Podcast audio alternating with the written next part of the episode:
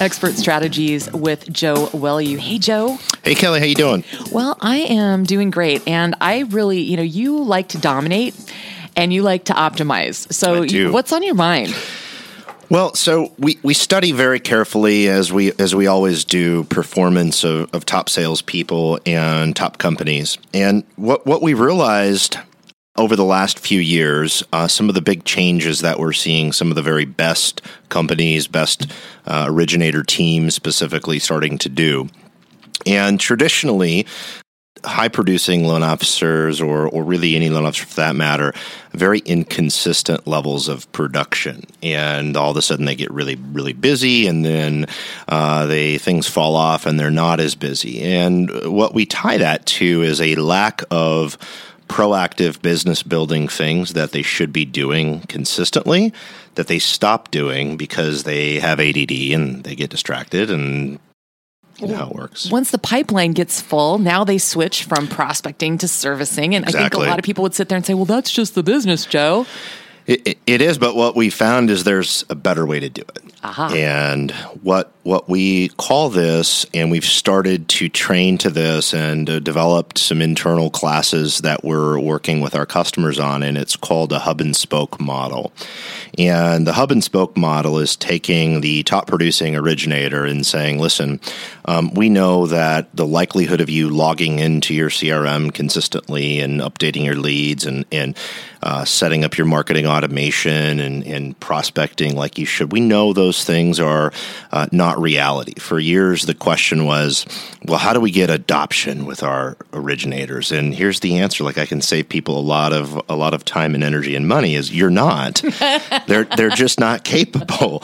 So so rather than going down the road of actually saying how do we do adoption, what's the actually a better model? And that model is a hub and spoke model to where you take a properly trained sales and marketing person, sales and marketing support role, and you train them on the checklist of activities that need to happen daily, weekly to properly support a top originator and their referral partners. Okay.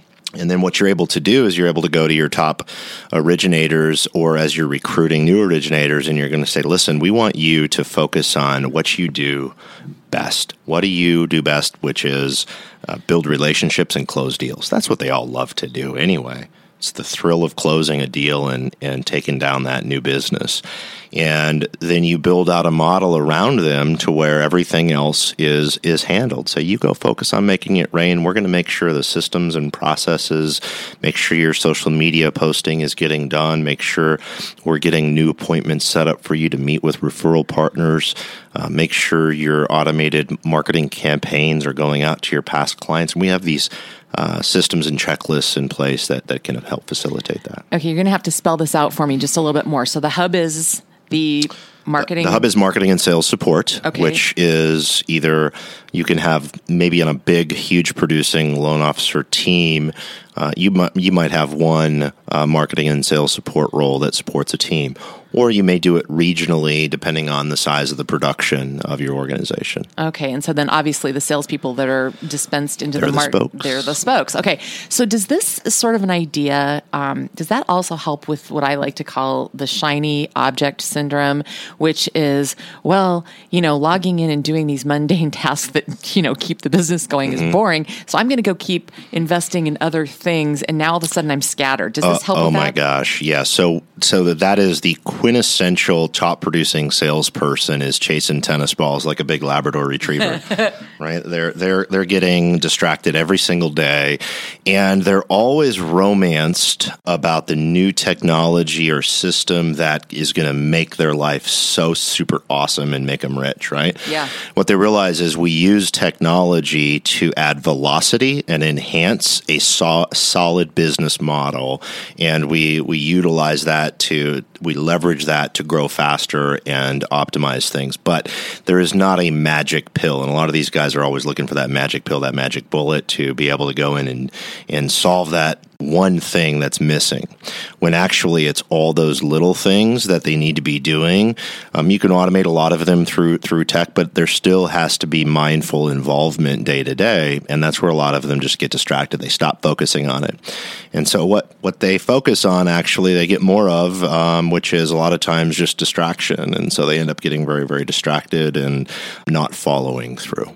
So, what what is the sort of selling point to the loan officers themselves who may think that if this service is provided to them by the lender that they work for, that maybe this is a controlling thing, and I'm kind of an entrepreneur? Yeah, well, the, the reality is that that's a very good point, and that that argument could be made. However, if as an organization, you do a good enough job at systemizing everything and making it really seamless and making it solid, it doesn't matter because you may have one or two people here and there that say, you know what, I want my, to do my own thing. Well, if you think about really dominating and scaling your company or your business, it's about a repeatable model. And if you're around trying to do one offs for every top producer and you're always in reactive mode all the time, it's really hard to grow a scalable platform that way and, and make huge gains.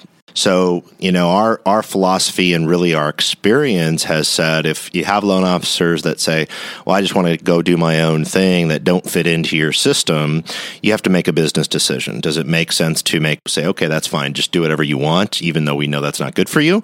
Or do you say, we're going to recruit and train to the model that we believe in for the future of our organization? And you hold true to that. Okay. So then on the other side of the coin from the management standpoint and the heads of companies that are that are listening to this idea and they think it sounds really great but then they think gulp that sounds like it could be pretty expensive. Yeah. Well, if you if you do the math, let's say you just take a for rough purely rough numbers, take $60,000 maybe as a as a salary for maybe a marketing and sales support person could be more or less depending on what part of the country. But if you take that and then you say, well, how many loans, additional loans do we have to close to cover that expense over the course of the year? Right? It's not a ton. And so then you say, gosh, what if we could take and make our best people 20% more productive by systemizing that? What does that 20% growth mean? And if you do the math, it's really easy to look at how much ROI there is on that investment. Now, you have to commit to it. It's not a strategy that you can dabble in. You have to really commit to saying, we're going to deploy a hub and spoke model. Number one, we're going to put the people in place and we're going to put proven best of breed practices and best of breed technologies in our world, in our ecosystem of whatever our tech stack is. Our customers do this, uh, and, and customers that we would like to do business with. Some of them are already starting to do things like this to where they're saying, hey, here's the model, here's what we're going to commit to, and uh, we're going to just execute against that, that strategy. So, being that you are training to this, and obviously you have discussions at high levels nationwide with companies about this, what would you say that you've experienced results wise, literally and anecdotally? Uh, literally, it's game changing to see a hub and spoke model that is that is executed on. It's it's absolutely game changing because if you think about it, think what if I can take those peaks and valleys and I just cut out the valleys, so to speak, because I know proactive activities creates sales. It's proven. This action, this set of actions is consistently going to net positive results. And it's it's always the action part that falls to the wayside. It's not that the results vary that much because you can always make course corrections in the in the system itself. So if one channel of your marketing say isn't performing as much, those are small course corrections. But what I know is business generating activities are always going to yield positive growth and results. It's the consistency of those actions. So the the hub and spoke model that we have witnessed our customers specifically starting to deploy, it's just been huge. I, I don't have the exact data, and I, am guessing I'm under some NDA, so I probably couldn't say anyway. But the the growth and the consistency at which those people are producing at a high level is huge, and it's also their their job satisfaction and their quality of life when they get to focus on doing what they do best. Yeah, is higher, right? If you think about playing to people's strengths, and eh, we always looked at it and saying you need to try to retrain these these people to do things the right way, you're not playing to their strengths. Yeah. You're always going to fight an uphill battle. Sure. So, Well, you know, I've done a lot of research and white papers and things like that on change management and resistance and everything else. And I bet you've got a story or two, um, either from a manager or a, a producer themselves who didn't really want to do this, but then went, wow, this was the best thing we ever did. Right. Well, it's initially people don't like to change. They they become comfortable, and uh, they don't want to. All the good stuff happens outside your comfort zone, Sure. and, and so they don't want to change and go outside what they're what they're comfortable doing. But when you sort of show when you show the benefits and the result that you can get, it's really exciting to to the ones that have that optimism, and those are really the people you want in your organization anyway. Sure. You don't really want if you're going to grow a world class company in this market in the coming years, you want people that have that optimism, that excitement, that energy around the business. Uh, I've seen organizations hang on to people way too long that are sort of real resistant to innovation and, and changing the way they're doing things and it just doesn't it doesn't bring a good mixture to to a company when you have too many folks like that so you got to be careful Well, and I, I would imagine that when you do kind of uncover that, that's a teaching or a learning moment anyway. it is Right? It is It absolutely is. So, it, it- when you uh, sort of uncovered and started speaking about this particular model, it's been a couple years, right? Yeah, we started uh, referring to the hub and spoke model a couple years ago, and actually, we're we're releasing and initially released just a minimized version, but are releasing a full version of a training course that focuses on the hub and spoke model because. Uh, you have to have a predictable way to train those sales and marketing support people. Yep.